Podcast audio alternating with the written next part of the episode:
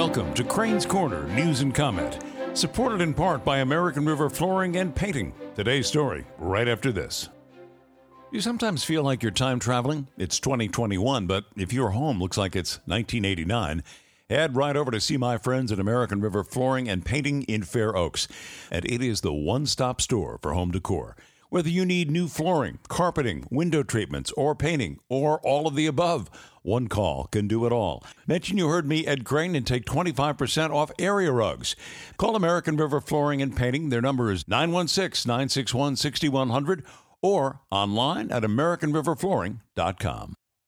The national collective sigh of relief, the sense that good had triumphed over evil, the news that inner cities across America would not burn tonight.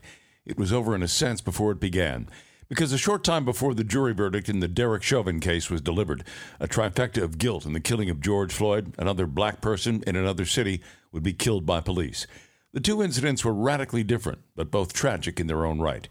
George Floyd was unarmed. He was no choir boy, but he did not deserve death for his alleged crime of passing a bogus $20 bill to buy a pack of smokes last Memorial Day.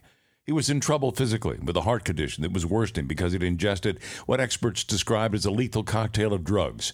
But he died, gasping for breath, calling for his mother, as a then cop, Derek Chauvin, used his knee as a weapon, placing it on the man's neck for more than nine minutes, while three other cops inexplicably watched and allowed it to happen. No, it was a far different story in Columbus, a story told in about 13 seconds of video, video from a police officer's body cam. It's chaotic and sad and a little bit shocking to watch.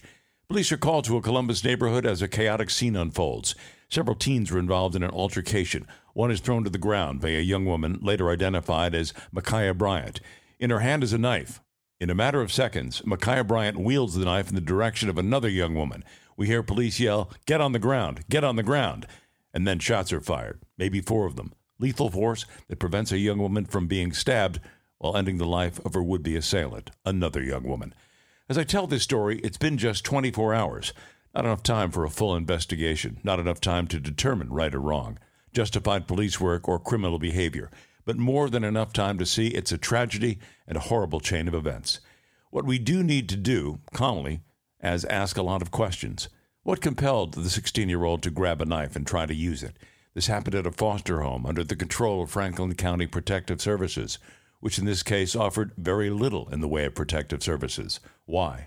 We know from listening to the interim police chief and know from other tragedies that police use deadly force to stop deadly force, and that they're trained to aim at the body, not the legs or the arms or the hands. The odds of bullets missing those targets are high. The odds of bullets missing a small target and hitting an innocent person are a big consideration. Could the girl have been tased instead of shot? Would a firm strike of a police nightstick have accomplished the mission? Inflicting injury but not death.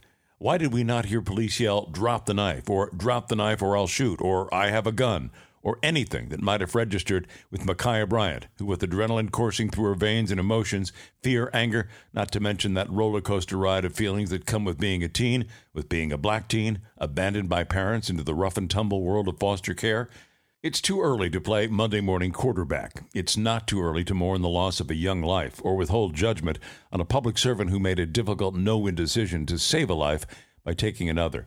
Because the officer is white and the victim was black, some will file this as just another example of a racist cop killing a black perp.